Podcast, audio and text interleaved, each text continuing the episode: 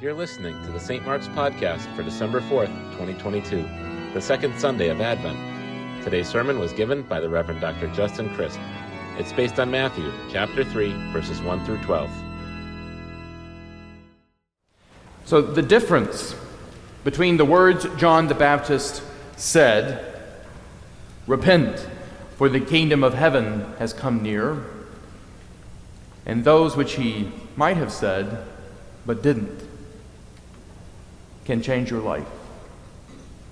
It might not seem apparent to you on a first reading of the gospel lesson from Matthew, but the difference between repent, for the kingdom of heaven has come near, and repent so that the kingdom of heaven will come near is everything. It's huge. This is a sermon about why. John the Baptist is an inheritor and a reinterpreter of a long history of messianic expectation in, es- in ancient Judaism. It's a tradition which got started with God's promise to King David in 2 Samuel chapter 7 that your house and your kingdom will endure forever before me, and your throne will be established forever. It didn't, and it wasn't. David's kingdom was conquered and subjugated by one empire after another the Assyrians, the Babylonians, the Persians, the Greeks, and by the time that John the Baptist comes on the scene, the Romans. But the Romans are just the latest iteration of an empire subjugating the people of David. And people like John the Baptist expected for God to make good on God's promise to David eventually, to make good on it one day. He and others expected, in other words, like these words from the book of Daniel, that the God of heaven will set up a kingdom that shall never be destroyed. Now, John conceived of himself as the messenger and as the harbinger of this kingdom, which could never be destroyed. He thought of himself as a new Elijah, whom the prophet Malachi in the Hebrew Bible said would usher in what Malachi calls the kingdom the great and terrible day of the Lord. This is the significance of the crazy clothing that John is wearing. So it said that John wore clothing of camel's hair and a leather belt around his waist. And Elijah was famously hairy, okay? Uh, and he wore a leather belt. That's from 2 Kings chapter 1. So it's as though John the Baptist is dressing up as his hero here, Elijah. He's trying to say, I am Elijah. It's also the reason for all of the fire imagery in John's message the chaff burning with unquenchable fire and so on. John doesn't invent this himself, he takes it from Malachi. So Malachi says that the day of the Lord, the coming of the kingdom, this fulfillment finally at last of the promise to David, is going to burn like an oven, Malachi says, and all the arrogant and all evildoers will be stubble. Now, later on, when John is in prison, Jesus himself is going to confirm John's sense that he is this new Elijah who has come to announce the day of the Lord. This is actually our gospel lesson next week. It's for next Sunday. John is going to be called by Jesus the Elijah who is to come. But in those nine words with which I open my sermon, repent for the kingdom of heaven has come near. John has put a twist on Malachi's prophecy that I think no one except Jesus expected. Malachi builds on a tradition of ancient Jewish thought, strand of prophetic thought within ancient Judaism, which emerged particularly out of the experience of the Babylonian captivity or exile. When the people of Judah were exiled to Babylon in the 6th century BC. This strand of the prophetic tradition considered the exile to be God's punishment for the people's sins. By the time Malachi comes on the scene, the exile is over, the people have returned to Judah, they're back in Jerusalem, temple worship has resumed, and so on, but Malachi is upset with the people because Malachi thinks that no sooner had the people gotten back to Jerusalem from Babylon than they began to get lazy. They began to sin again. They became lax. And Malachi is trying to call the people to go back to the spiritual gym, as it were, to shape up, to be better. Malachi reports that God has told him, I, the Lord, do not change. Therefore, you, O children of Jacob, have not perished. Which is to say, the only reason you sinful people are still around is because I am faithful. It's not because you happen to be particularly great. I don't change, and that's a good thing for you. That's the only reason why you're not still in Babylon. That's how God starts to Malachi. It gets even spicier.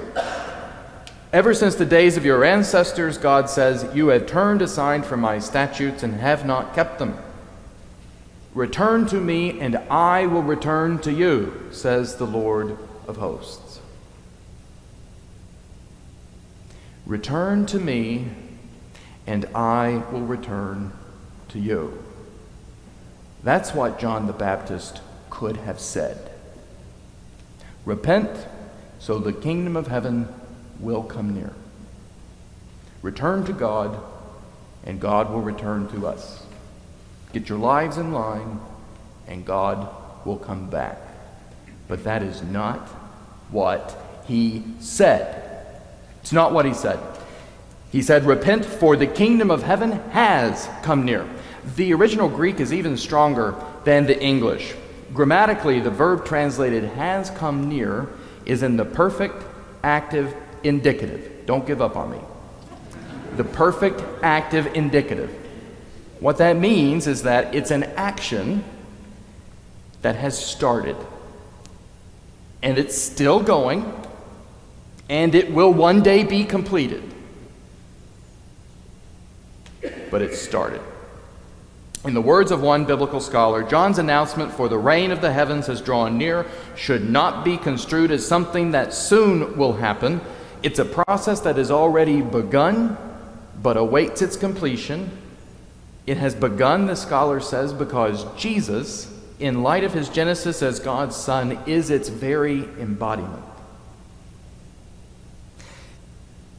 I think that in the Gospel of Matthew in particular, Jesus' arrival is the coming of the day of the Lord.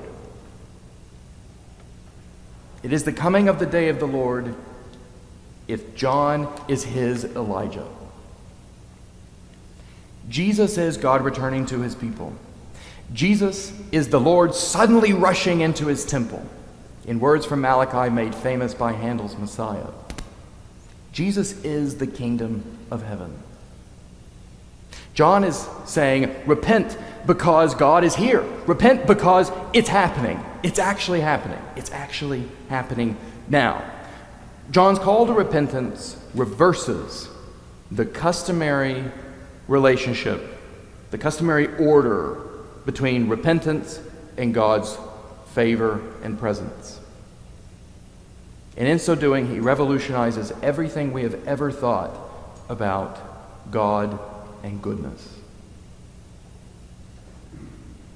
Our relationship with God is not like that one time we decided spitefully never again to talk to our so called friend until they verbally said to us, I'm sorry. It's not what God is like. We might be like that, but God is not.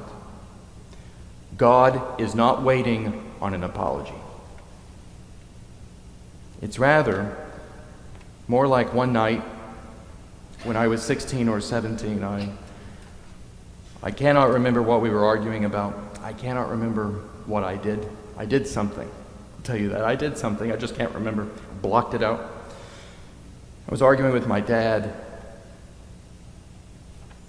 And at some point in the argument, my dad just opened his arms and invited me to hug him. And it was while I was hugging him that I began to cry and to say, Dad, I'm so sorry. I'm so sorry. I'm so sorry. That's what our relationship with God is like.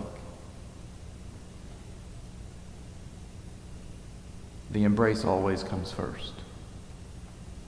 And it does not depend on us, it only depends on Him.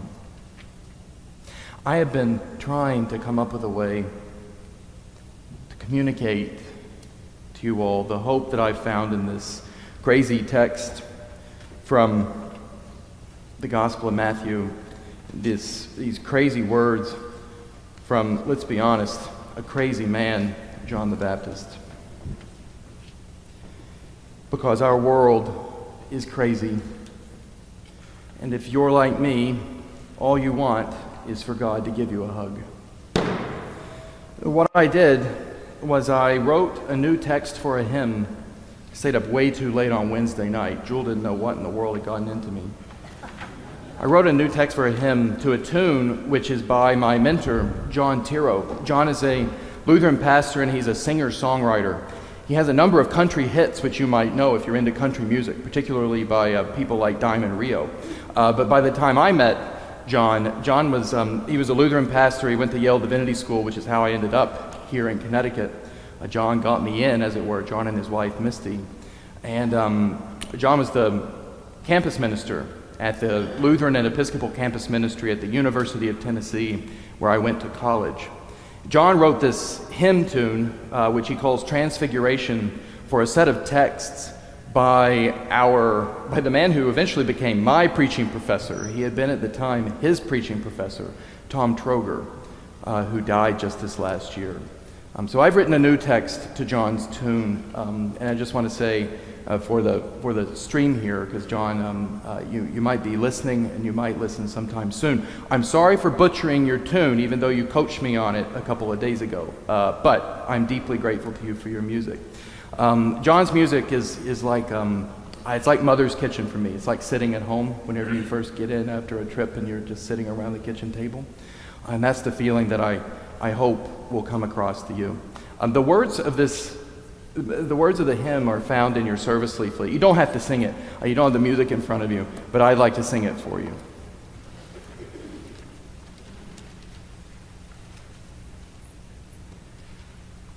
Help us, Lord, like John, to see you swiftly rushing to our side waiting not for us to love you, for your glory to abide.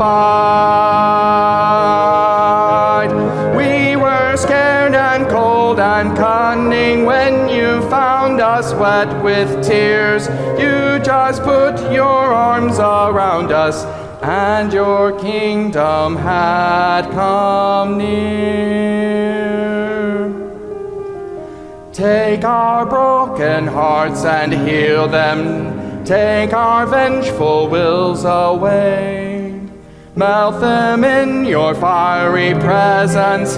Bring us to your glorious day. Will give up hunting and will lay down every spear, every creature joined in friendship all because their Lord is near.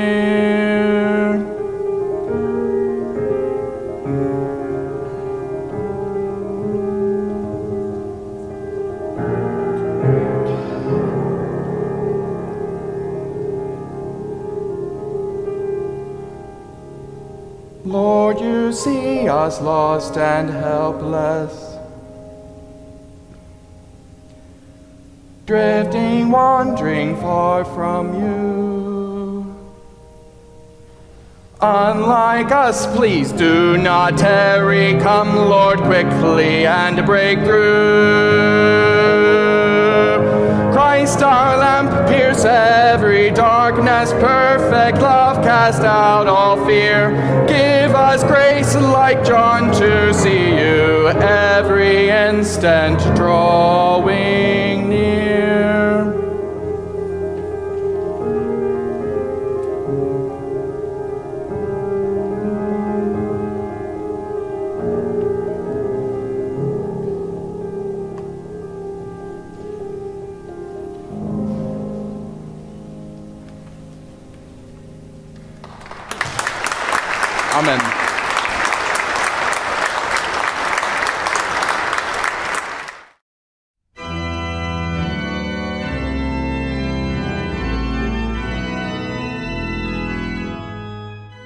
find more sermons on our website, www.stmarksnewcanaan.org.